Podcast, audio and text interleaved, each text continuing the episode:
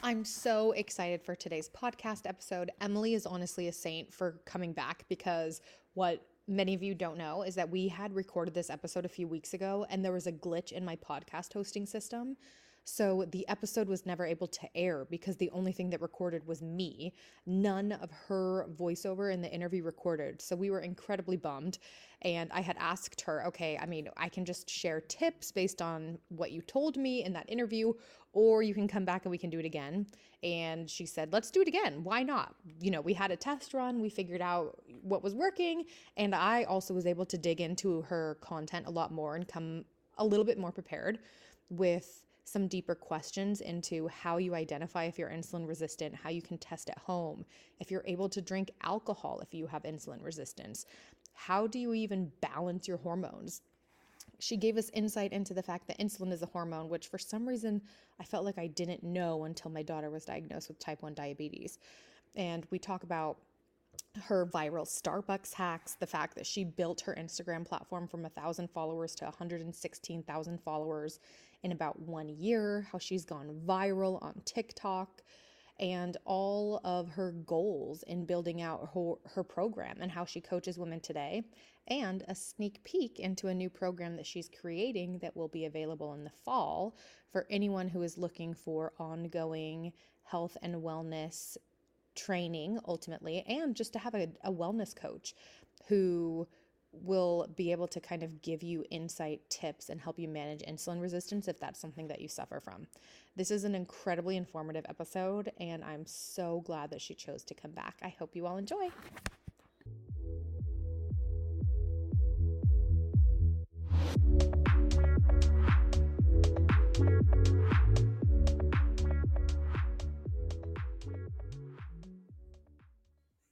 I just told you this, but I Emily is literally an angel for returning oh, to the show after our first after our first um after our first try had a glitch. So now we can jump in again and I feel like there's so much also I'm just flagging because I've been going down the rabbit hole and I just told you this. Your TikTok is truly so informative. I hadn't dug in there as much and when I started diving in to all of the different uh, every single question that I had, you were answering. Oh wow, that's TikTok. amazing! I'm so glad that it was like that informative. Totally. So I can see how you grew your platform so fast. So we can talk about that a little bit too. I know we talked about that in V1, but first, because no one has heard your story about how you got here, can you tell us again how how you got here like what made you interested in insulin resistance and what made you compelled to want to tell more people and really help people out there that might be struggling? So what really got me into insulin resistance is my i opened my own private practice and i had already been a dietitian for quite a while like about six six years.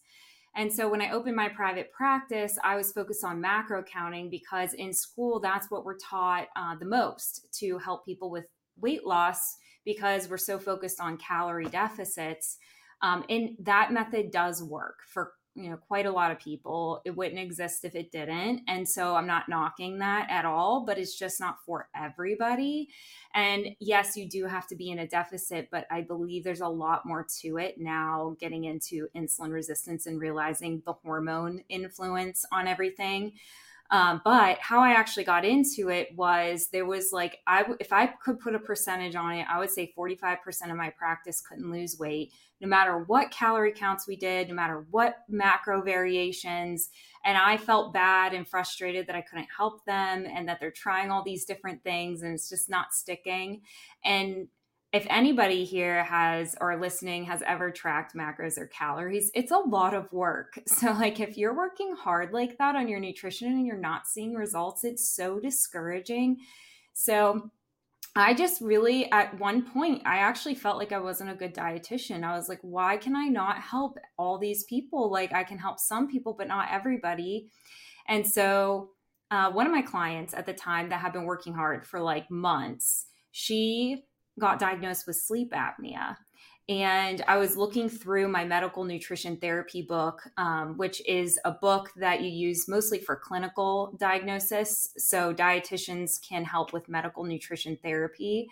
And so uh, I was looking through there for sleep apnea to see if there was anything that I could relate to nutrition. And it kept coming up and saying insulin resistance is very common when you have sleep apnea because of the high cortisol levels that run throughout the day when you're not sleeping properly.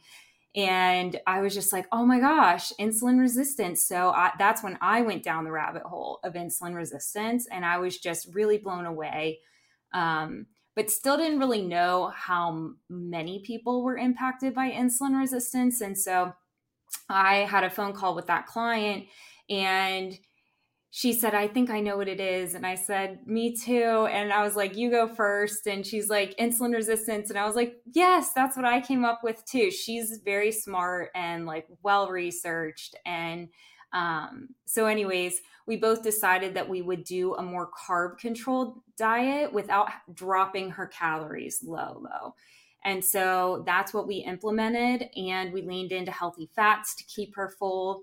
And she just started losing weight. It was amazing to just see week after week the weight was just coming off. And so I decided to talk to some of these other clients that were also struggling to get them to go get a fasting insulin to see if that could be the issue.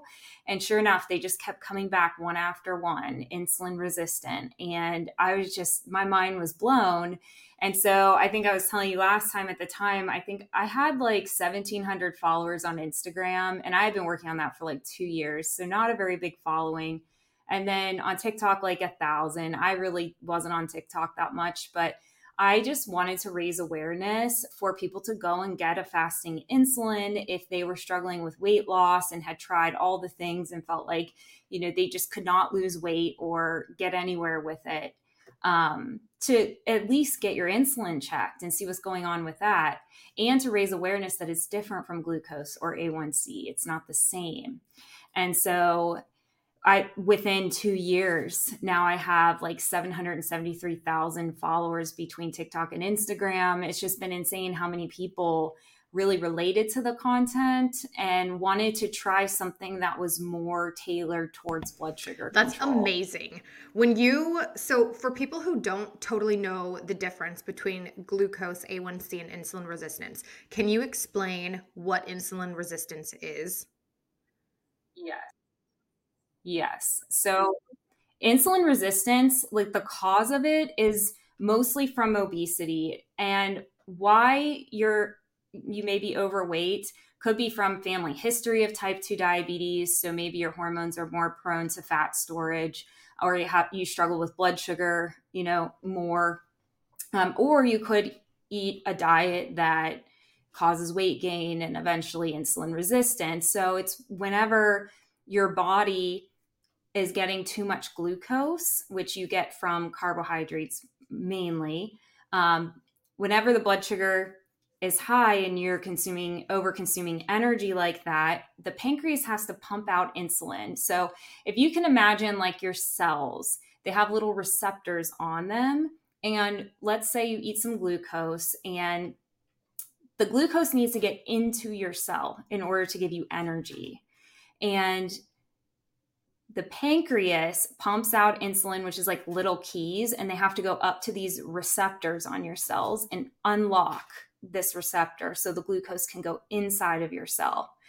Whenever there's too much glucose, the pancreas is producing so much insulin that these little doors on your cells, they get worn down and worn out and they become resistant to the insulin. And so then the glucose is not entering the cell and is backing up in the blood. And so you're getting higher blood sugars for food that maybe you wouldn't be getting if you actually if your um your cells were not uh, insulin resistant. That's so crazy. I feel like I've learned a little bit about this process as it relates to diabetes because my daughter is type 1.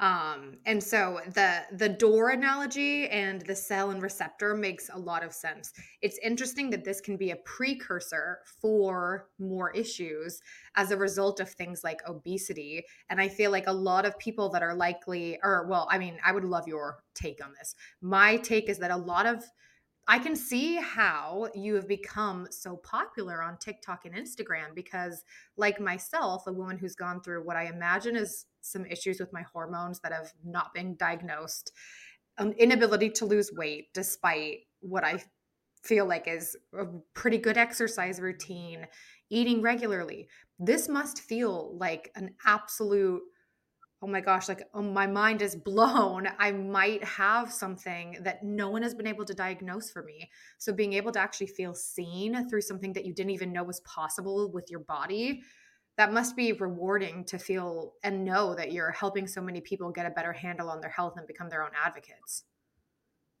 It is so it is so rewarding and i'm thankful for everybody that i can like help on that journey. It's a little bit of pressure too because people are like you've given me renewed hope. But it's also you know very rejuvenating and motivating to focus on food from a blood sugar aspect instead of such like a calorie macro focus. You can actually look at the food you can use strategies. It's very stimulating i think for people too because they're trying something they've never tried before as far as like food goes and the organization of it and moving their body and they're getting the results of like feeling better right away and so i think that that's like very motivating for what are common well. misconceptions about being or having insulin resistance I think a big one is that you can't eat carbs or that, you know, carbs are the reason people are insulin resistant. Yes, they have like something to do with it, but it also, the quality of your carbs matter and different people react differently to carbohydrates. You might have, since I work with clients and they have continuous glucose monitors, I can see this firsthand where two people can eat the exact same meal as far as carbs go, and one person may spike very high and the other person tolerates it very well. So, um, this can also have to do with like food intolerance. If somebody has an autoimmune disease or something like that, maybe they're interacting with wheat and they eat something that's a whole grain that has some wheat in it and they're reacting to the wheat um, whereas somebody else who might have insulin resistant that doesn't have that issue may be reacting fine. And so, yeah, I think that that's like a big one is like carbohydrates are the enemy. And I think that we need to learn how to eat carbs in the right portions for our bodies, eat good quality carbohydrates, and to find the ones that work really well for us and, you know, maybe avoid the ones that are not working well in your if body. If someone started digesting your content, I guess pun intended there, and they realized that some of the things that you were posting about seemed like experiences that they were having and they said, "Oh, that's a symptom." How like what would be common symptoms of insulin resistance that someone could start becoming more aware of so that they can become an advocate for their own health and identifying if this is something that they are dealing with or not? So I would say the number one thing that people tell me like on inquiry calls and stuff like that that they most related to would be the lack of weight loss, like trying really hard on weight loss and not being able to lose weight, be, feeling very discouraged when and you know they're saying they're doing everything right but weren't always believed in the past by professionals. And so um, that would be number one. The other one would be like fatigue. I think like a lot of tiredness because the glucose is not entering the cell, you're not going to get that energy. And so you may feel very lethargic and tired, um, hungry all the time. And um, you might have a lot of cravings like sugar cravings. Um, uh, I do have a lot of clients that have anxiety because I think stress is such a big component of insulin resistance. Whenever I ask that on a call, like most people say, yes, I have a lot of anxiety. um, uh, trouble sleeping, that would be another one to look out for.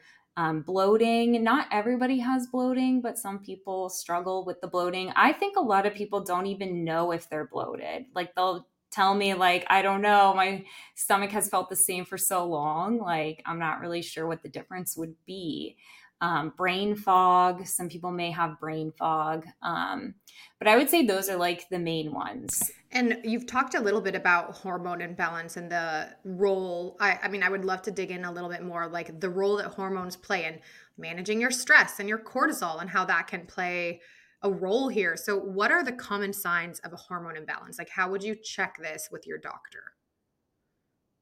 So, the so the a com- common signs would be like everything I just mentioned would be great things to bring up with your doctor if you're like I'm not sleeping well, I feel fatigued, I'm hungry all the time type thing. Um, another thing is if you are having hirsutism, which is a little bit more common in PCOS, so it's like the unwanted hair on your face. You might have it on your chest. Um, it can be dark, coarse hair. That can be a sign of high testosterone. So that can be um, a marker of hormone imbalance. Uh, menstrual cycle that isn't regular can be a really big one. If you're not on a 28 day cycle, um, that would be something to investigate. Acne.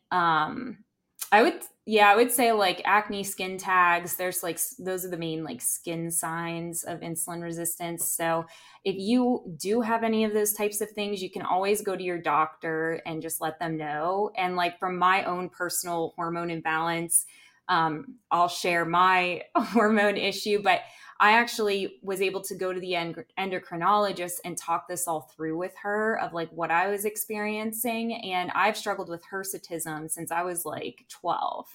And it's like the unwanted hair on my face. And I never knew that was a hormone imbalance until my 30s. I just, you know, I was used to living in my body. I knew it wasn't natural, but my mom had it too. And she never did any like investigation about it. And so I really didn't know what it was. It was just something I kind of dealt with. And so when I, I it was actually on social media that I saw that it was called hirsutism. And so I, when I went to my doctor, the other thing that I learned is that whenever you have high androgens, which when you have hirsutism, you have high androgen production, and those androgens are prone to storing belly fat. And I know in the past, like I've worked for, I've been a gym dietitian and have, I was in my prime, I would say like six years ago, and I was working with trainers and everything. But I remember how I lost like a lot of weight and I was very in shape at the time. I still could not get a lean stomach. And I could not understand why. And now looking back, I mean, compared to others, it may not seem like a big like thing, but to me, I was like, I worked really hard and I still have like a bloated looking belly. And so I think a lot of this relates back to this excess androgen production that I've been dealing with for so long. And so, um, yeah, it's just mind blowing to how hormones can really make you more prone to certain things. Totally. Like and I feel like it's crazy to me that we don't talk more about hormone health until you're realizing that there's something that feels wrong in your body or something that you know mm-hmm. has not felt normal. You know your body well enough to know this just something is not right. But there it's so hard to actually get an answer or like even get an appointment with an endocrinologist. I messaged my doctor saying I want to see an endocrinologist and oh well we have to see you first and it's like we have to do all these hoops to jump through instead of just being able to say let me help you become an yeah. advocate for yourself and you know your body. I've never seen you in person due to COVID.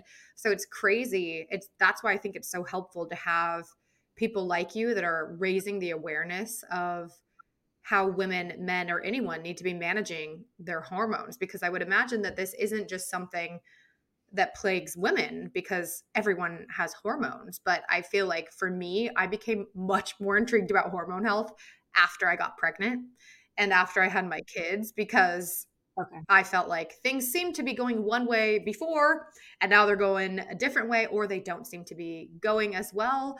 Um, but it's just, it's such an interesting process. I feel like hormone health is just something that more people need to become aware of how their hormones operate, even like what the hormones are. I don't even feel like everyone knows exactly what hormones are. Like I didn't know that because I believe insulin is a hormone, right? Or is it is, yeah. Like I never yeah. would have known that. Mm-hmm. I know maybe I should have known that. I didn't study nutrition or the body or health or anything in school, but that seems like something that more people should be aware of to yeah. me. Yeah, I think so too. And I have a lot of people that ask me like what lab work to ask for when they go to their doctor. And I really think that you know, doctors are very knowledgeable in, in getting hormones checked. And so if you're at an endocrinologist's office, all I really had to go and do is explain everything I was going through. And she gave me like a whole lab workup of of hormones. So, you know, they're the experts in that and they'll know like what to check. So, I think that what is important is to make sure that you're communicating everything you're going through. Maybe write it down before you go there so that you're like mm-hmm. covering everything. Yeah, that's a really good point. I feel like, so what if you were to go and do the lab work and most everything comes back pretty normal? Are there still ways or is there still a possibility that you could be insulin resistant if everything comes back normal but like right on the cusp of being problematic you mean for like a fasting insulin you yeah like let's normal? say so of the of the of the tests you would get done where the markers that indicate a resistance to insulin might be or like your hormone health might be right on the cusp could there still be potential like has that happened with any of your clients where you're like well this seems normal but given your experiences we're going to try like moving forward with the assumption that this is something that you're likely dealing with even if the results don't necessarily give us a glaring like yes this is happening has that ever happened with any of your clients? And like what do you advise them to do Well, with some of the lab work, I noticed the ranges are a little bit higher for what's recommended for a fasting insulin than what I've researched from the.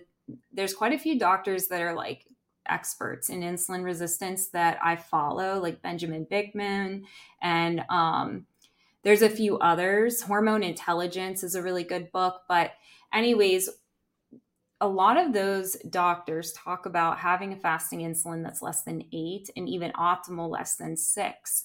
And so I rarely see that. And for myself, when I got tested, I was an eight. So I was borderline at the time. And I've been working on that since. So it's even lower now.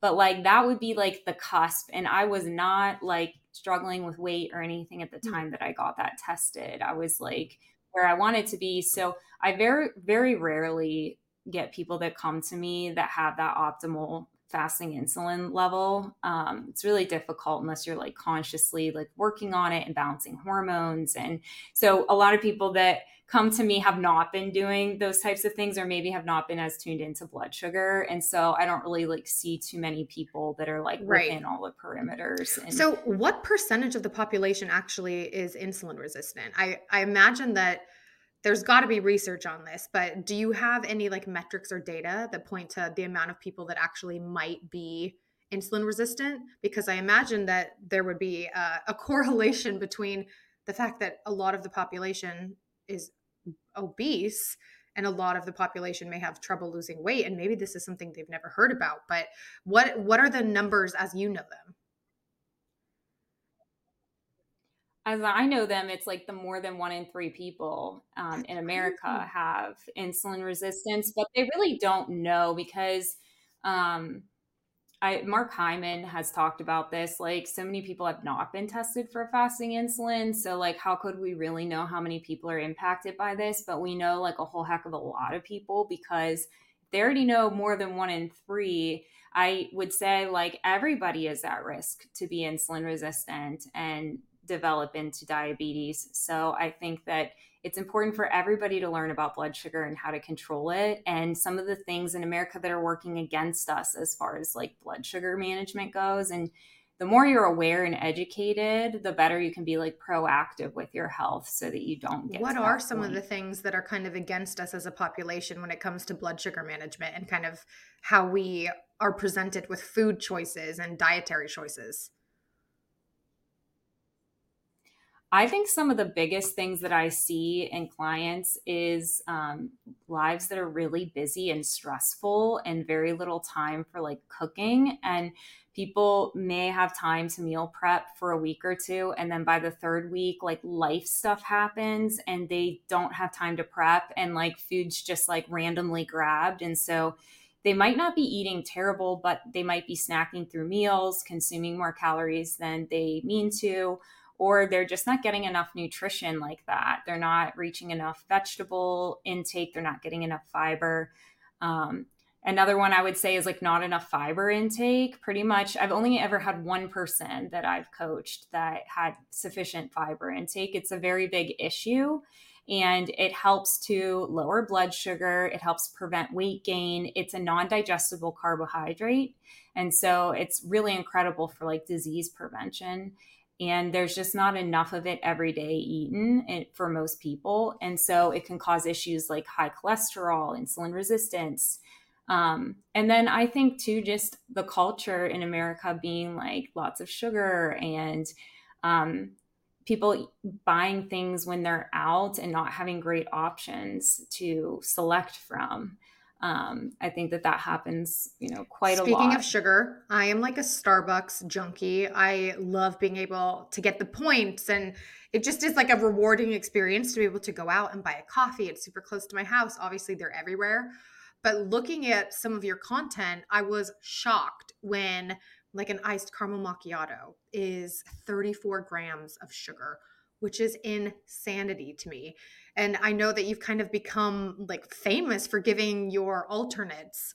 What is like a range in which you should be aiming for if you're going to get a coffee out somewhere? And what are some tips you have for like, here's how to replace, you know, maybe what a Starbucks iced caramel mm. macchiato might usually have? Like, here's a better option for you. What would you even ask for? So I love the the Starbucks thing is kind of funny. Like I never realized it. I saw people online doing Starbucks revamps, but I thought, well, let's do it with blood sugar control. And I think what was different about my content is that I refused to recommend the sugar-free sweeteners. And that was like the big up that I had on everybody else is everybody was recommending sugar-free this, add pumps of, you know, just replace it with sugar-free stuff. And so I was like, first of all, I don't like the way that sugar free syrup tastes. And second of all, it's not great for gut health. So I really wanted to find something else. Um, and then I was really inspired by, I was a renal dietitian for six years. And in renal, the top two um, conditions that cause kidney failure are hypertension and diabetes. And so I would see a lot of people on dialysis coming in with their Starbucks. And as much as I coached them to change their drink or maybe cut back, they still did it anyway. And so, um, knowing that people are going to buy these things anyways, I thought, well, you know, let me just try to revamp them and make them less sugar so that overall if they get these drinks every single day they're consuming less sugar like in a week span. And so um, what i really aim to do was just to cut down on the amount of sugar because whenever you lower your sugar intake your taste buds will actually get louder. So you can start to taste the sugar better. So you'll dull your taste buds the more sugar that you consume. And this is the same for salt too. And that's why you might see somebody adding 10 packets of sugar to their coffee because their taste buds can't really taste the sugar anymore. And so it might be a little bit hard at first to start cutting back on the sugar, but after a while, it's it will taste a lot sweeter, amazingly. And so I really just wanted to encourage people to start where they're at and start to cut back on the amount of pumps that they ask for and um, revamp their drinks that way. And so what I did was a lot of times I just cut the sugar in half, or if it asked for four pumps, I would say like one or two pumps. Um, I might swap out a syrup that was like lower in sugar compared to other syrups. And then I always put the option of adding one or two packets of stevia if they needed it even sweeter to try to help with that. But um, yeah, I think if you're ordering at Starbucks and you want to revamp a drink, then I would just ask for less pumps. It's really easy to do that. And I remember the first time I did that, it was a pumpkin spice latte. And I asked for a tall with one pump of pumpkin spice, and the barista went, ew. and I was like, oh, okay. So I like, now, you know, for these reasons, I never thought that on social media it would take off the way it did. But people were really like, excited to try and I'm thankful for that. I'm glad people went out there Yeah, because it. it's it seems daunting to have to think about, okay, I might have to change so much of my lifestyle if I'm doing something wrong or if I'm not going to be able to enjoy because I feel like where people stop when they have to do diets or when they're being recommended to count everything is it just becomes so daunting to just like live?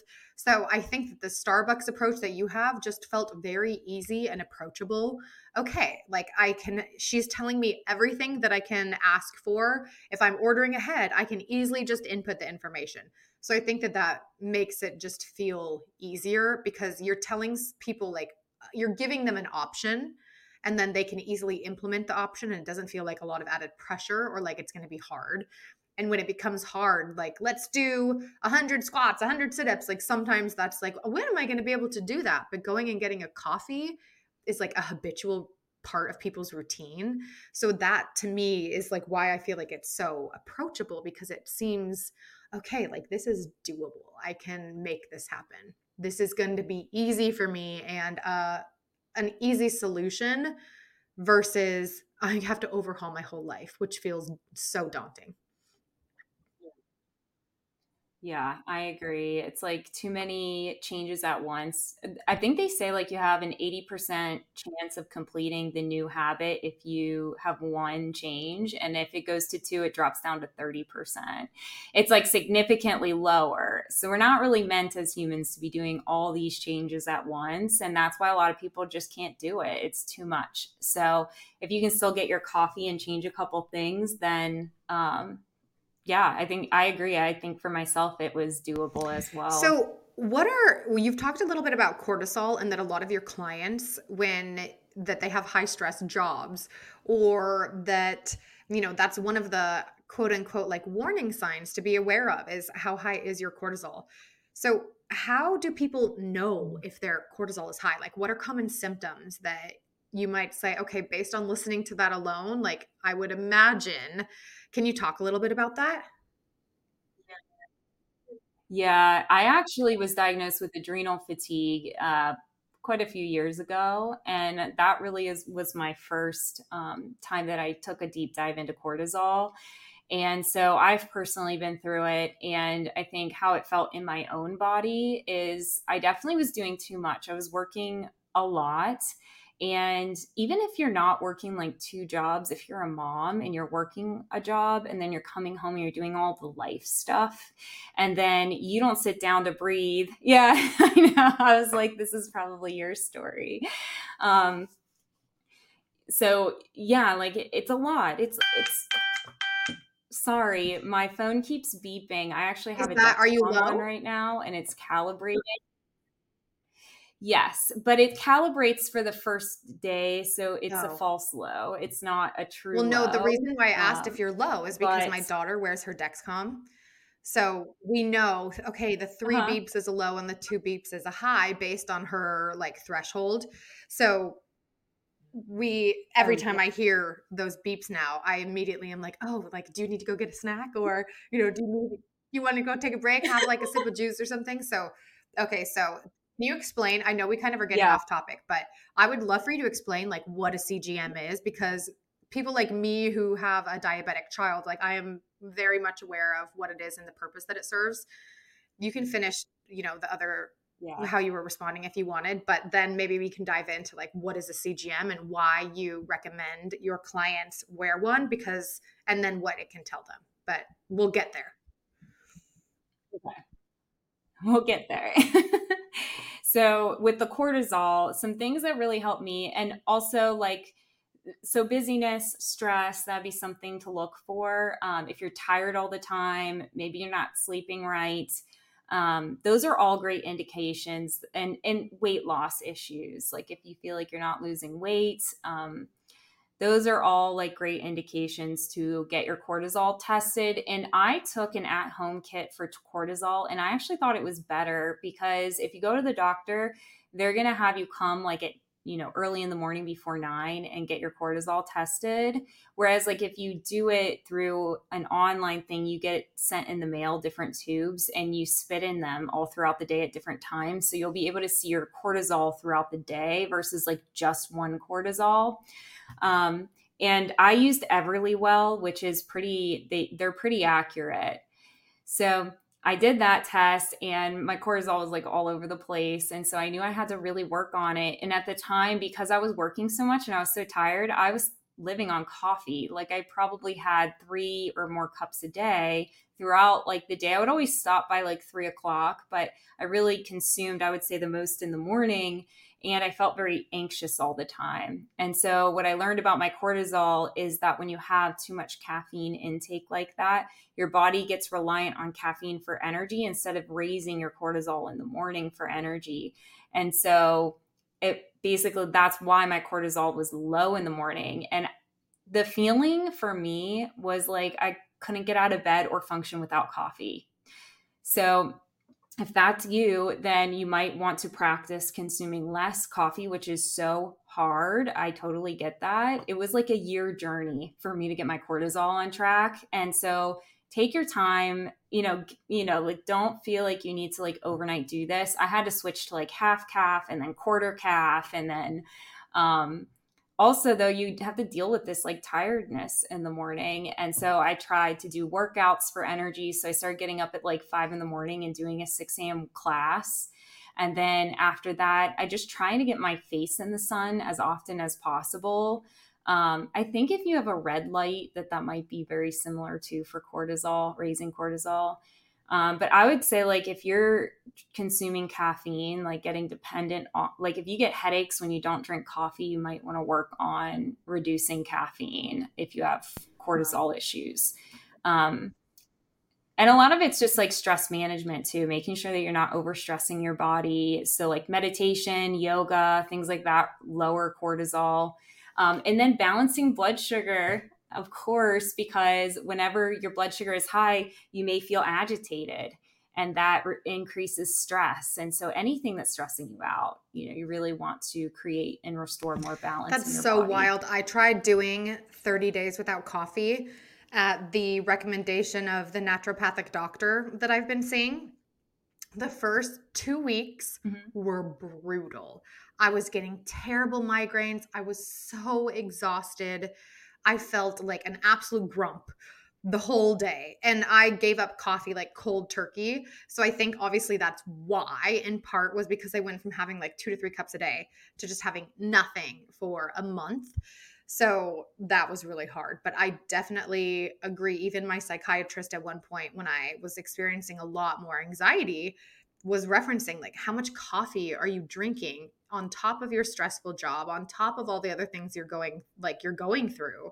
So that's the that's a real that's a real it's crazy that it's like the coffee can increase the anxiety because you you drink it thinking like okay this is gonna like help me out. But actually in excess it can be more harm like it can do more harm than it is doing good yeah. Yes. I know. And it's hard. Like, so where are you today with your caffeine intake? Today I had two cups of coffee.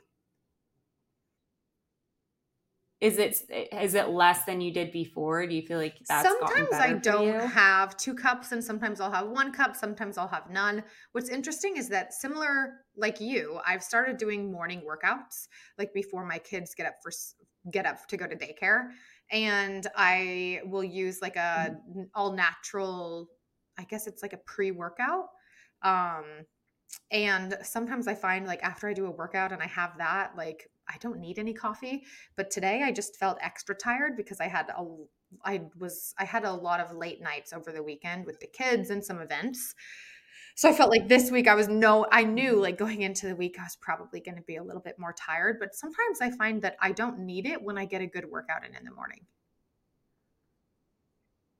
That's awesome. Yeah, and that's like and I love how you spoke to how it's really hard too.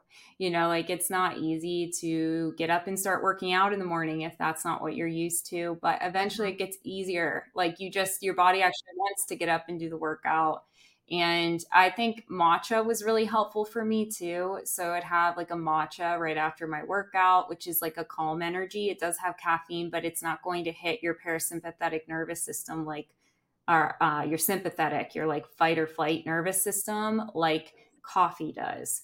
So it's like I would say like add things in as much as you can to get that energy. I like how you did that pre workout too. You yeah, know, I was going to ask really you also help. like, have you ever tried matcha? Do you like matcha? Because I feel like if you're a coffee lover, switching to matcha feels like a really big jump.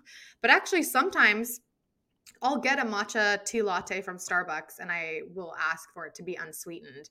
And it is like a very different mm-hmm. taste than like a sweet coffee drink but if you're already feeling a little jittery, the result is so much different than when you have like the sugary coffee where you just get worked up. Some people I find like the okay, the amped up feeling, but then the crash will undoubtedly come. And that is so much worse, in my mm-hmm. opinion, mm-hmm. than finding alternatives to fit kind of how you're feeling. But part of that becomes awareness like how is your body actually feeling and like checking in with yourself before you're just going back to doing all of these things and then wondering like gosh i'm so tired now at mm. 2 p.m or i'm feeling so anxious. I don't know why like i'm not even having a stressful day. But it's i think it's just so crazy how our bodies work and how everything is intrinsically linked and the role that blood sugar really plays in this. Like i think that that's wild. Speaking of yeah. so I hadn't honestly realized the impact that carbohydrates had on blood sugar. I, I did maybe like surface level until my daughter's diagnosis. But can you do you still recommend that your clients eat certain carbs? Like what are good carbs, would you say? Like are there carbs that can help with insulin resistance? And like which ones do you recommend and why? So there's two different categories of carbs basically. There's simple carbs and complex carbs. Simple carbs break down into sugar in your body right away. And so that's going to be like white flour, white bread, sugar. Complex carbs are the ones we want to focus on with insulin resistance. And there's two different carbohydrates that uh, complex carbs break down into. It's uh, fiber, or that they contain, not break down. It's fiber and starch. And so fiber and starch, they are mostly like in combination in foods like beans will have both starch and fiber. So, fiber is your non digestible carbohydrate. It's flushed from the body, it revs up your metabolism. And when it's in your stomach, it actually expands and absorbs fat. And I think that this is one of the most important concepts that I teach my clients because if a lot of times when people have high cholesterol, it's not because they're eating too much fat. It's because they're either over consuming sugar or they're they don't have enough fiber. And usually and always they don't have enough fiber in their diet. And so if you're just taking like a fiber supplement and you're not taking it with your meals, you're not going to get that fiber expanding in the stomach and and absorbing the fat in your meal. And so we want fiber to work for us. You actually digest less calories when you pair fiber with your meal and there's fat present. And so these things like work together. And so then fiber, the body wants to digest fiber, it can't. And so it's like it's just flushed. And that's why it helps so much with bowel movement. And then even further, it triggers your colon, your uh, hormone cholecystokinin, which goes up to your brain and says, "I'm full." And so that's why fiber really helps with fullness as well because it's expanding in the stomach. Um, and so that's fiber. And then the other one is starch. And starch can further break down into resistant starch, which is food for your gut, not food for you. So if you have a potato or rice or grain and you cook it and then you cool it, it starts to build hydrogen bonds, which is considered resistant starch. And so it reduces the overall carb load that's going to be digested and converted into energy. So if you refrigerate those things overnight for 12 hours, you're going to get even more hydrogen bonds built. And so when I tested this with my continuous glucose monitor, I had a 57% decrease whenever I ate a refrigerated potato with a balanced meal compared to one that was just boiled on the stove top and eaten with my meal. So a significant decrease in blood sugar with that resistant starch build up. And I think it explains like there's several cultures that consume a lot of rice and at every meal and they may not be overweight and so it's really interesting to see how we can uh, alter the carbs a little bit in order to have a better impact on our blood sugar and then i would say too for morning i do have quite a few clients that don't handle carbs as well in the morning. And so they might eat more carb controlled in the morning. And then quickly going back to the cortisol topic, your cortisol actually starts to decrease from 9 a.m. on to like 12, I think it is. And so the optimal time to have a cup of coffee is like 10 o'clock from what I've researched and saw.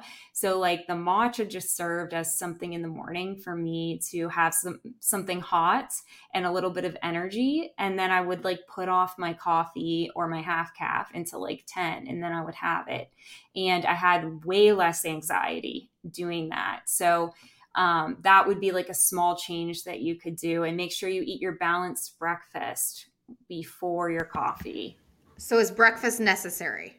Do you think? Like, I feel my husband doesn't eat breakfast, for instance. He's never been a breakfast eater, but he has a super fast metabolism.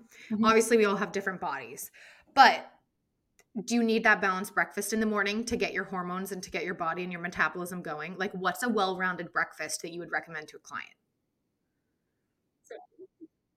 So, I think for myself that breakfast is super super important. I notice when I'm skipping breakfast and I'm eating like lunch, I tend to snack more and then eat dinner. I'm not really eating like as much nutritious, balanced meals.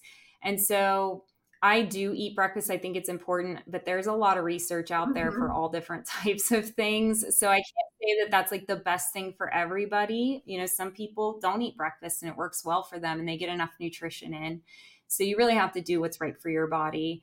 Um, but I would say like some go to breakfasts that I really love are um, I do a smashed up banana. It's like a banana pancake, but it's like smashed up banana with protein powder in it, and then two eggs. And that's it. That's it. You just stir it up and you cook them up on the stove, and um, I'll eat that. Another thing I really like is eggs in the morning. So I'll do like eggs. I love to add vegetables in and then um, vegetables and then a healthy fat too like if you want to add avocado or something like that. That would be like a super simple breakfast um, i really like bread seriously it's srsly they make a sourdough that's gluten free that doesn't impact my blood sugar and so that's like another thing like if you're adding bread in in the morning you just want to make sure that you're choosing something that's right for your body and that you're still getting the results you want with blood sugar so it doesn't mean that you can't have carbs in the morning. You just want to choose the ones that work the best for you and make you feel the best. Um, so I would say that would be like a go couple go to breakfasts. Sometimes I do smoothies, um, but there's really I feel like if you have a special breakfast that you love, it's very easy to recreate it for blood sugar control as long as you keep the I call it the PFF method on my TikTok, protein, fat, and fiber are going to be your main focus for breakfast to ensure that you have those components in your meal for balanced blood sugar. So, on the fiber side, like what are foods high in fiber, or what would a fiber supplement be? Is it like a pill that you would take? And pro tip, you mentioned like it, it's best when you take it with a meal. Yes. Yeah. So fiber is commonly found like in non-starchy vegetables. They're loaded with fiber. Um, some vegetables have more fiber than others. So if you go on Google and you just Google, you know, vegetables highest, top 10 veggies highest in fiber, you're going to get like a million lists that will come up. And so you'll be able to see that like artichoke hearts are significantly high. And there's like certain things that are exceptional, whereas like other things are maybe not as high but I think it's really important to have a variety of all the veggies as much as possible. Like leafy greens are still super important because the colors of the veggies are have they have phytochemicals and that really helps protect us against disease, chronic diseases. And so uh, vegetables do a lot of amazing things for us. And the recommended serving per day of vegetables is like four to six, depending on the person. And so quite a lot of veggies and i rarely see people meeting those goals consistently. And so i think that's like a great place to start but i have found that even with six servings of vegetables i'm not getting sufficient fiber every day. And so in addition i'll add like uh, beans. So like a half cup of beans gives you a great amount of fiber or um, some grains. You could do a half cup to a cup of grains adding those in So those are the types of things that will help. And then if you have like some sort of fiber cracker or fiber one cereal, something like that can really help you to get some fiber with the meal as well. And if you're taking a supplement, um, I really recommend working on getting it from food first because you don't want to just replace food for supplement supplements because you're not going to get all those added nutrients and benefits like all the disease fighting you know phytochemicals in in vegetables are not going to be in your metamucil so you want to make sure that you are getting those types of things in first um, but yeah you can definitely add like fiber supplements i think they come in like capsules. I really, the only fiber supplement that I take is called hmm. Regular Girl. And it's really great. It has like prebiotic and probiotic in it as well. And so it's really great for travel because I find when I'm traveling, I don't get enough fiber. Yeah. It's just a lot harder. And so if I have like a packet to dump in my food, that would be a great time to lean into a fiber supplement. Is if you're on the go and you're very busy and you just need an extra. What boost. are some of your favorite like hacks? Like that's a great hack. But do you have any others or like brands that you love because they make a great snack that's good for balancing your blood sugar? Like, do you have any other like tips or hacks that you think that people should know about or just that you love that have worked well for you? Yeah, I think um, Brami beans. So if you've ever, they're lupini beans. They're really good, um, and they're really high in fiber. They're zero net carbs, um, so they're a great fiber boost. But again, it, they're more presented as a snack. So I would like throw it on a salad or incorporate it into your meal so that you can get those fat absorbing benefits. Um, and then a hack that went got really big on TikTok was I was showing that like I always got hungry at like four o'clock while I'm making dinner. And so that was like an issue for me. So I was like looking for some snacks, something I could like put in my mouth while I'm like making food so I just could feel okay. And ever since I increased my metabolic flexibility, which is like a whole nother topic, um, I'm a lot better now. I don't have to have, I don't have this like insatiable hunger. But what helped me at this time was um, consuming some Kalamata olives before dinner, and they're the highest in fat of all olives. And so, just four to five would make me feel okay to the point where I could like make dinner and not um, just start eating things. And I think too, like chopping vegetables for the week ahead of time and making a snack tray. If you are a snacker and you do like to munch on things, that could be a great hack for you because I feel like if celery's in the fridge not cut or carrots, it's just not you're not going to cut totally. it every time you need food. you're probably yeah, going to grab chips gonna, Like I was actually on a kick for a while of juicing a lot of my vegetables like carrot juice with then I would use a cutie mm-hmm. or I would put some lemon in there so that it would be like a mix. And my kids were loving it. I need to get back into it because it's so hard to get a one year old and a four year old to eat a bunch of vegetables. And so that was a great way for me to get them to have celery and carrots and like ginger, light ginger, so that it wasn't too spicy. But on we've been talking about a lot of like healthy foods, but I want to ask you about alcohol because a can you even drink if you are insulin resistant? Like how does that impact your blood sugar? Because obviously there are carbs in most beverages so like what's your alcohol hack if you have one? So as far as alcohol goes, the best alcohol for blood sugar control would be like liquors. And especially if you're like sipping on it on the rocks, like bourbon or something like that, you're not going to have the blood sugar impact. Like if you do a tequila soda, that's going to be, it's very plain, or you do like maybe a splash of lime or um, lemon or something like that that is going to keep your blood sugar like the most stable is like the lower the sugar the better. I know my friend olivia she's also a dietitian and we went on a trip together and she taught me this hack where we were at a mexican restaurant and we ordered margaritas but we asked for everything separate and so they brought like the liquor and the syrup and everything separate and so we made our drinks ourselves with just a splash of the syrup instead of like the whole thing of syrup. And that significantly reduced the sugar. And so I think always being mindful of like how much sugar is in those types of drinks. And if you can find a way and you're brave enough to ask mm-hmm. for everything separate, then that that can be really helpful. But I would say the biggest thing as far as blood sugar goes to watch with alcohol is even if you are consuming these ones that won't raise your blood sugar, you're going to have a low because uh, alcohol lowers your blood sugar. And so you are going to have a dip down. And I see this with my continuous glucose monitor. And that's where you might feel some sugar or carb cravings. That's why, you know, in college, everyone was at the bar and then they were at the pizza mm-hmm. shop afterwards because they're all having dips in their blood sugar and they need to get, you know, they're having all these carb cravings now. And so I think it's good as often as possible to pair your drinks with a meal.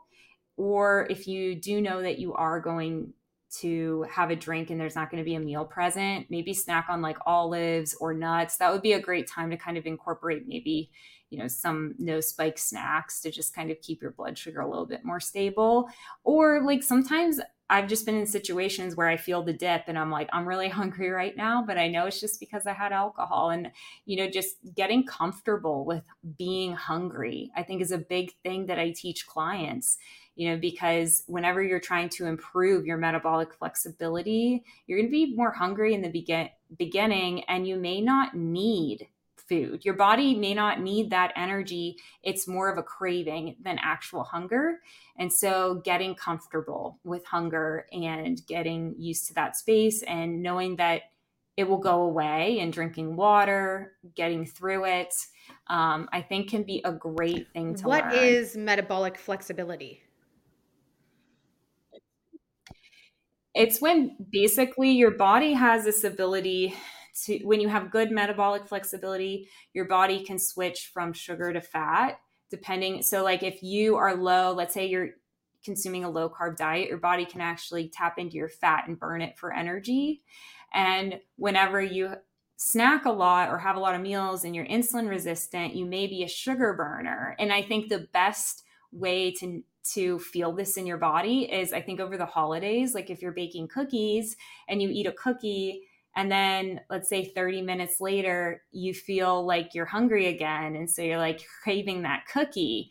So you're eating another cookie and then you might be snacking on different high carbs throughout the day because it's like the holidays and you just feel like your your hunger it never you never feel full. You're just hungry the whole day and no matter what you're doing you just feel hungry. And so your body is relying on glucose for energy, it keeps triggering you for glucose and you keep giving it glucose. And so you're not really training your body to switch into fat and to burn that for energy.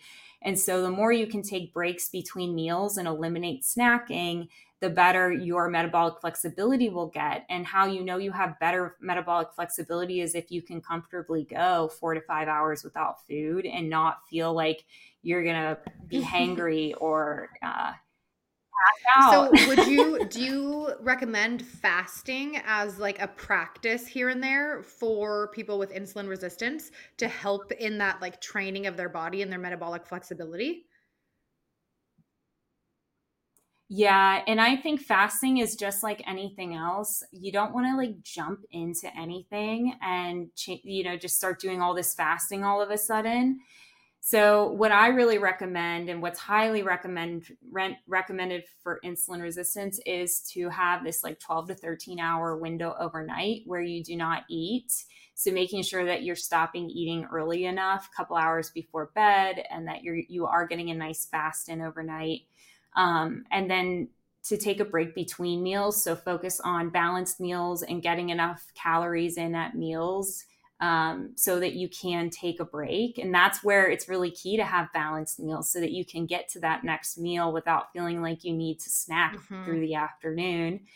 Um, and then uh, about two times a week after you've mastered those steps, you could add like a 16 8 fast. So that's when you're fasting for 16 hours and you're eating in an eight hour window. And I've found with intermittent fasting, it actually works really well for most people when they don't feel like they have to do it every day. So, like if they know they could do that on a Saturday, I mean, anytime you fast, you give your body a break. So, if you didn't show up every day for your 16 8 window, it doesn't mean anything. And for weight loss, you know, in research, when they gave people the same exact calories and one people had a window, other people didn't, there was no difference in weight loss. Now, as far as like cell turnover and giving your body a break, there you know, fasting has proven to have a lot of benefits. And they, I've even read in research like one 24 hour fast a month can be really helpful. So you can even like further fast fasting's a lot harder for women than men. So if you have a spouse or a partner and they're like really good at fasting and not eating all day, and maybe they don't even mean to fast, they're just doing it. Um, but you feel like it's really hard for you, like don't be discouraged because it is a lot easier for men to uh, go hours and hours without. Yeah, I've tried. So my husband's Muslim, so when Ramadan comes around, and all the men in his family are fasting. I've done it before, but it was so hard for me. But I am someone who I feel like has always needed like a breakfast, lunch, and dinner, or else I do get hangry. So it's interesting now. I know, like, okay, well, my blood sugar must be going one way or the other, especially because, like, when I work out in the morning, I don't have food first because it's 6 a.m. So I'm not like eating something then. And then when I come home, I'll try to be mindful of, okay, let's get some protein and let's try to have like some fruit or i love the breakfast that you mentioned are similar to like what i like to eat um, for breakfast like being mindful of okay how is this going to actually like provide me with something but then there are times when i'm abs like recently this weekend i had I went on a carb overload. I just was craving carbs the whole weekend. All I wanted to eat was like bagels. And I was and then I finally realized like okay, this is like that's how I was during my pregnancy as well. So it's interesting because I'm like, I'm becoming more aware of what might that mean? What might I need to like pay attention to given that this is like happening or given that this is how I'm feeling? There can be a lot of things behind that. Are you super um like restrictive throughout the week with your diet? Um no, I mean, sometimes I am more so than others, but I feel like for the most part during the week we're pretty good, but I think it was because last week I did weight training five days or six days out of the seven. And I was just really busy. And then when the weekend came and I wasn't like so busy, I was a lot more aware of like specific hunger cues. I don't know. Yeah, and I think it's normal to crave like foods that are delicious and that you might want. And especially if you were more diligent with your diet throughout the week, you might have felt like you really needed a treat or a break, you know? And so, and also like maybe you had more stress.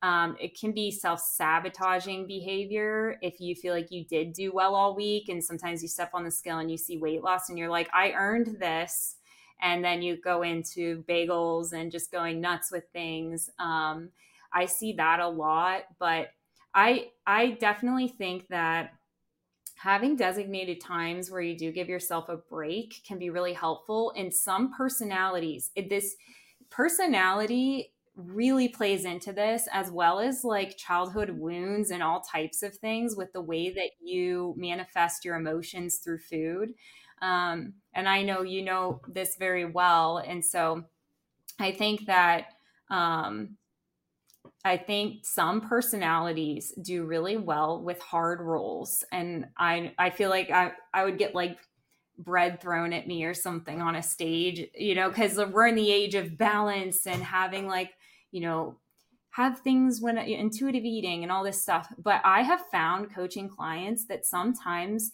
people do better with hard rolls like no bread if it's served when they're out. Like, let's say they travel a lot and they have this hard roll if they hmm. don't eat bread at the table. That helps them so much. Or, like, for me, I really like hard rolls too. So I do no added sugar. I've been doing this for over a month now and it's been working really well for me. I do no added sugar like Monday through Saturday. My boyfriend does it with me. And then on Sunday, we have a treat together. And then I make sure that like that Sunday evening, um, we are having like something that we enjoy that's sweet. And i i'm not doing that with carbs because i don't really have that much of a problem with eating like pastas and stuff like that. I eat them in moderation. I never really like binge on things like that for days. But the sugar i have a big sweet tooth. And so i knew that was like my biggest area of opportunity for more control and more consistency.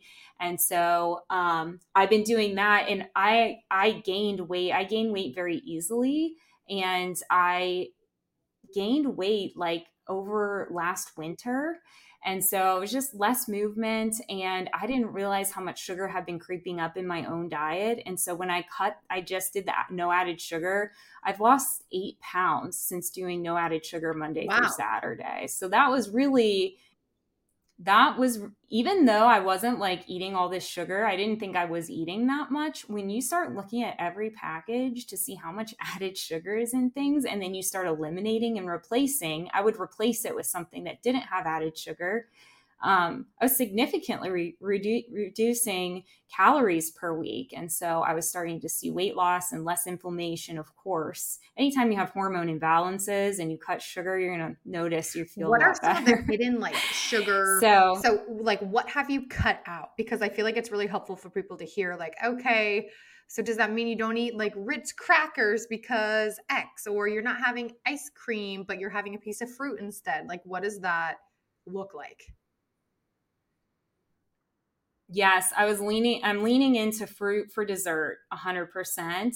Um, I would eat like dark chocolate throughout the week and I was buying like 72%, but it did have some added sugar. So that was something I actually replaced it with 100% dark chocolate. And then I was adding my own monk fruit. If you don't want to do that, then you could get like Lily's chocolate or do like a hmm. sugar free chocolate, you know, like just replace it with something else.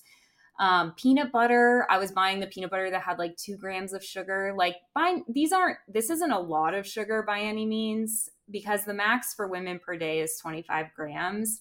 But if I'm more diligent, I mean, I think all these like little things add up and you don't realize that maybe you are consuming more sugar than you want to.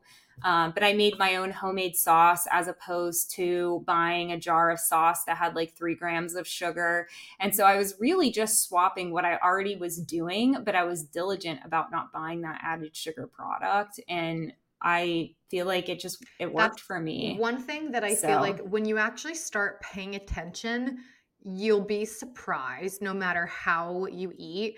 One thing that really surprised me in starting to count my daughter's carbohydrates to properly administer her insulin dosage was that despite what the carbohydrates are, the sugars fall under it. Like no matter how many, so you're not counting for the extra sugars because the sugars count as the carbohydrates like as well, but you only need to be tracking the carbohydrates. But when you actually look at what the added sugars are, sometimes it's almost as much as the carbohydrates. And that was surprising to me. Like something like I'm just using Ritz crackers as an example because we have like the little self packs but let's say it's 25 grams of carbs and then it's like 18 grams of sugar. You're not then adding those together because they both digest as a carbohydrate. But I just found that to be so intriguing that even looking at things that I wouldn't imagine would have a lot of sugar in them actually have a lot of sugar in them. Even things like orange juice that we'd have on the weekend. Like if you're having a glass of orange juice with a bagel, that is like that's so many carbs and that was something that was very surprising to me when i was kind of forced to look at it in a different way. Um, and then also just like for you i would imagine that you have a lot of like i guess i would call it like a hack a snack hack in terms of like the free snacks. Can you talk a little bit about some of your like free snacks that you have that maybe don't impact your like your CGM. Oh, and then you can tell us a little bit more about the CGM. Sure. Yeah. I, I did like a snack list recently on Instagram. Everybody always likes the snack list. As much as I preached, try not to snack, like people still want snacks. They want snacks. So um, I really like so one of my recent snacks that I really love is dilly beans. I get these at my local farmers market, but they're basically like canned beans. They're pickled, just like a pickle would be, except they're green beans. They're so good. Um, so I highly recommend those. And you can make your own. There's like tons of recipes online if you're if you like canning. But I just got mine at my local farmers market. Um, but if you look at those shops, they have tons of like pickled things. So pickled are really good uh, for you, for your gut. And so I always look in those sections to see if there's any like pickled vegetables that I would enjoy, like asparagus or, you know, just like to mix it up a little bit. Um, I really like the bar raw hmm. Rev Glo. It's pretty high in fiber. It's pretty high in protein. It's very low in net carb. And so um, the peanut butter one, I'm talking about the peanut butter one specifically. They have a lot of different ones like chocolate chip and stuff like that. Um, but the peanut butter one, I really like. Um, and then, of course, like veggies and dip are always like a great option to even get more uh, veggies in throughout the day. Um, cheese, if you can tolerate it, could be paired with olives, um, or you could pair it with some veggies just to make it a little bit more enjoyable. Um, trying to think of what else. Brami beans. We mm-hmm. talked about the lupini beans that I really liked. Chia pudding. If you're making like a low sugar chia pudding, that could be like a great snack. Um, but those are the types of things I like le- try to lean into as far as like if I just need a little something. And then one of our last things is can you explain how you use CGMs with your clients? Sure. Yeah. So um, I use Dexcom. There's all different kinds of you know brands and things like that but i use dexcom with my clients and um, i partnered with a company called signos and i so what's nice about that is signos has their own app and so my clients get access to that and so they log their food by taking pictures so they don't have to like count calories or anything. They just need to remember to take a picture. If they forget they can just write in what they had so that i can see. But everything's connected to like my dashboard which i really like.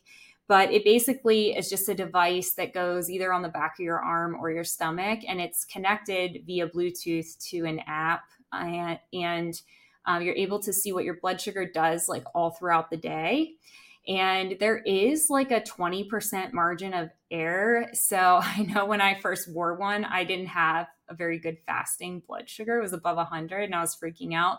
But actually, there's a margin of error there. So if you did a finger prick, you know, you, I, I got my labs tested and my blood sugar is fine in the morning.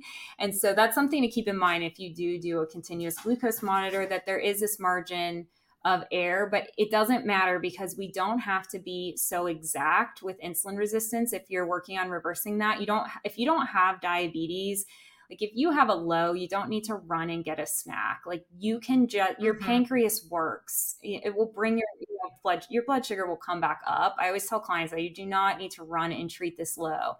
So it's a little bit different. And we can focus more on like trends of what's going on with your blood sugar versus like having exact numbers.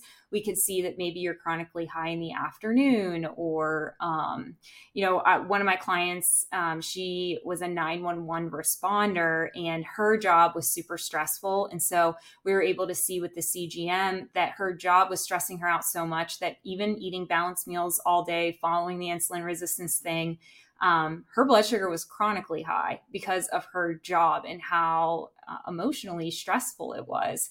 And so she ended up taking early retirement, and it was just amazing to see the improvement in blood sugar. And so when you have a continuous glucose monitor, you're able to see what the root cause issue is, like the ultimate cause of your high blood sugar, instead of always blaming food, because I think food gets blamed a lot and carbs get bashed. And it's like, well, maybe that's not even the issue. Maybe you have like my client I was talking about, like a sleep apnea issue that needs treated, or maybe your job is causing these chronically high stress levels, um, or maybe you have an intolerance to a food and it's causing excess inflammation. I also had a client that um, discovered she had SIBO. When we were working together, it was weird. She was spiking on like lentils and, you know, just a lot of grains and beans. She just could not tolerate it. Her blood sugar was going to like 180 and she wasn't overweight. And I was just like, wow. I'm like, how is this happening? And so she actually got her gut tested and found out she had SIBO what and she got that? treated for that. And she messaged me it's um, small intestine bacterial mm-hmm. overgrowth. So it's like when you have an overgrowth of bacteria. And usually the protocol for that is to restricting quite a bit of different foods so that the gut can heal. And she worked with a naturopathic doctor because I'm not an expert in SIBO. And so she worked with a doctor to um, or she might have been a dietitian that was an expert in that. Either way, she got her gut tested and then she got treated for it. And she messaged me recently to let me know that she's tolerating lentils just fine now. So there could be like an underlying issue going on that if you're not treating that and you're just eliminating lentils, you're not really healing what you know the the root cause issue yeah is. that's so interesting it's so empowering to be able to have some of these tools at our disposal now to be able to become again like for me everything Mm-hmm. just comes back to being informed like it's impossible it feels so frustrating to just think like all these things are happening but then not know where to turn which is why like i was so excited to have this conversation with you again times two just because there's so much information that i feel like is imperative for people to be aware of to be able to have a access to information super important and then being able to actually take an action on that information and say oh like skin tags overweight obesity like my waist to height ratio like obese okay they're like all these things tired fatigue you know all of those things that when you go to a regular doctor sometimes you're like no one seems to be talking to me like or they understand. It's like oh you're you've had a kid. You're getting older. But so i when i came across your page i was just like wow i need to talk to her because this is such an important message. Is there anything like what would be what would be your goal for how you want to use your platform over the next like 5 years? Like where what's your end vision? Like is there a place where you'll say i'll feel super successful or super happy or i'll feel in total alignment with what my goals are if this happens or once i do this is there something that comes to mind? That's a really interesting question. Um, I know right now, so I've been working really hard on a membership because I feel like I wanted to make it more affordable for everybody. And I know that my coaching is very premium priced because I only take 10 people at a time. And I don't, it's been shut down for like a year and a half and it's always full. So, like, I knew that wasn't like scalable. And for a lot of people, it's just not doable. But a lot of people out there need help. And so I was thank I'm thankful that I can provide like free content on my social media platforms, but I really wanted to create a membership. And so it's actually almost ready. It's like about a month away from launching. But um my two twin cousins, they're really talented in video and editing. And so we were able to kind of come together and do like YouTube style videos. So they're very easy to watch, very engaging. And so there's going to be like 24 educational videos in there and then like weekly meal plans and recipes. And i also am going to have like live calls in there every week to support people. And so that's really what i want to do. That's my vision for like the next year is just growing that membership and being there for people letting them have access to me. And so um, and then i was thinking too about opening a private practice in pittsburgh at some point next year because um, I just really want. I think people are going to need access to education for the CGMs because Apple, I don't know if you've heard like Apple Watch is working on an app that will mm-hmm. be able to read your blood sugar through the watch. And I know that they've been talking about this for like years and they're saying like they might still be three years away from launch. But when that technology is ready, for the population, there's going to be a lot of questions and a lot of confusion because I mean, I have people now that come to me after using the CGM with these programs like NutriSense, and they just have support from a chat person, and they still have no idea how to regulate their blood sugar, what it means, because they really need more one on one coaching and feedback. And um, that's what my clients get, and they're really successful because they're able to like talk it out with somebody and actually have somebody alter their food for them. And so that's going back to the membership. I wanted to create like a school, like a place of education where people, when they do have this technology, they're going to be able to join that and get everything they need recipes, education, ask questions, like things like that. So that's really like my big vision because I know that's coming. And when that comes, I'm not sure that CGMs are going to be as in need anymore uh, for people with just insulin mm-hmm. resistance and not diabetes. So, you know, like people may not see the benefit of purchasing a continuous right. glucose monitor. That's awesome. So, That's so exciting. So, yeah. where can people find your content right now? So right now, it's best to find me on Instagram at, under Emily Cornelius Nutrition or on TikTok, Emily Cornelius Nutrition. Um, I'm going to be changing my business name in the next month. And so you can, like, my website is still live, emilycorneliusnutrition.com, but it will be changing very soon. So I would say Instagram is probably the and best. And you'll update all um, the links as me. things go live and as your membership program. Okay, awesome. Yeah, I'll be announcing everything and changing the links. And yeah, you heard it here first, people. So I'm excited. Awesome. Well, thank you again for coming back. This was so awesome. It's always fun to talk with you and just hear your perspective and how you want to help people. So, thank you so much for giving us more of your time. Of course. Thanks for having me. I had so much fun and I hope that it can help people. And um, yeah, if anybody has any questions after listening to this, don't hesitate. Yes, definitely reach out. reach out. Find her, follow her on both platforms.